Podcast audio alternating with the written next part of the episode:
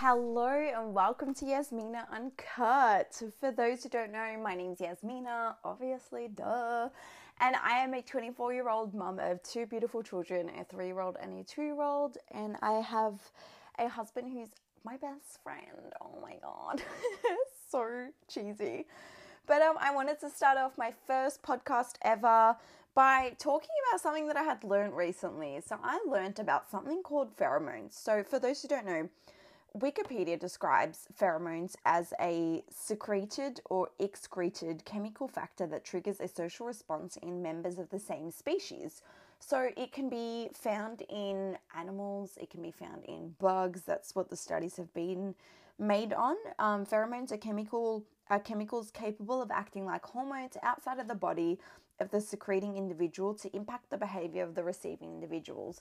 So basically, what pheromones are in a nutshell is like a scent that is outside your body, obviously, that attracts individuals. So it's almost like when you smell your mum and it gives you this calm feeling, it's usually because that's what her pheromones are doing to you, which is so amazing. I found it so fascinating. Didn't even know it was imagine that's how we found our partners. Like we would go around sniffing strangers or like giving him a cuddle just so we could smell them and then if it smelled right, then that's who we would be with for the rest of our lives. Like that just blow, like that would blow my mind. I don't know. For me, I've had friends in the past who've had well ex friends who've had like hair pheromones that just I was about to say heroin pheromones that just didn't smell right. Like I don't know. It wasn't their bo. I promise.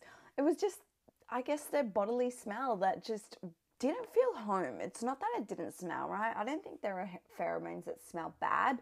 I just think that some are unique and really feel like home, feel like a safe space to you, and some just don't. And I think that was a massive attraction to me with my partner, like my husband when I first met him in high school. I feel like his scent, and I'm not talking about the, the spray bottle of 1 million that he basically bathed in the night before, but I'm talking about his actual natural scent.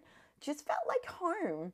And I, I, I, always wondered about it, but I actually just learned about it recently. And I find that so mind blowing that there is such a thing. Like, I wish I knew about it sooner. I don't know what I would do with that information, but I don't know. It's just kind of blew my mind that there's such a thing.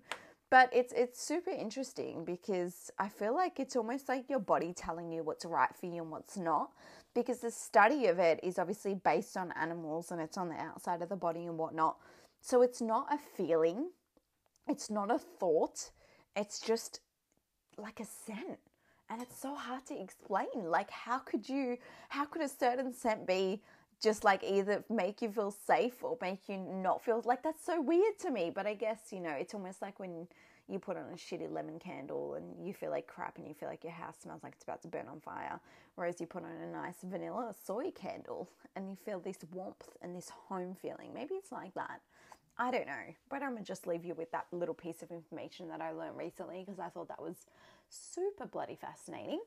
But beside the point, I'm so excited to take you guys on this journey and to chat more about topics that I love, not pheromones, obviously, but a lot more deeper topics than that. I feel like I got married super young, for those who don't know. I got married at the age of 19.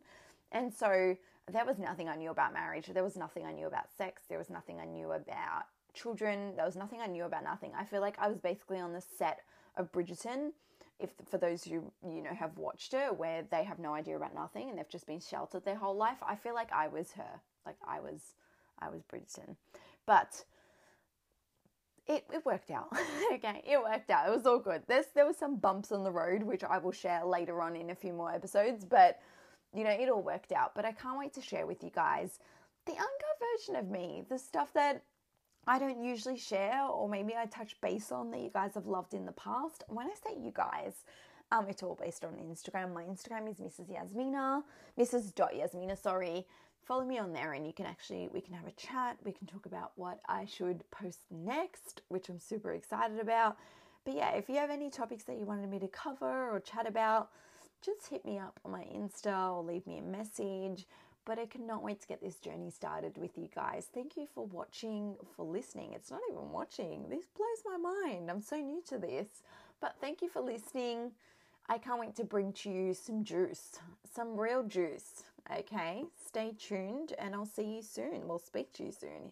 Hear you soon? I don't know. You get the drift.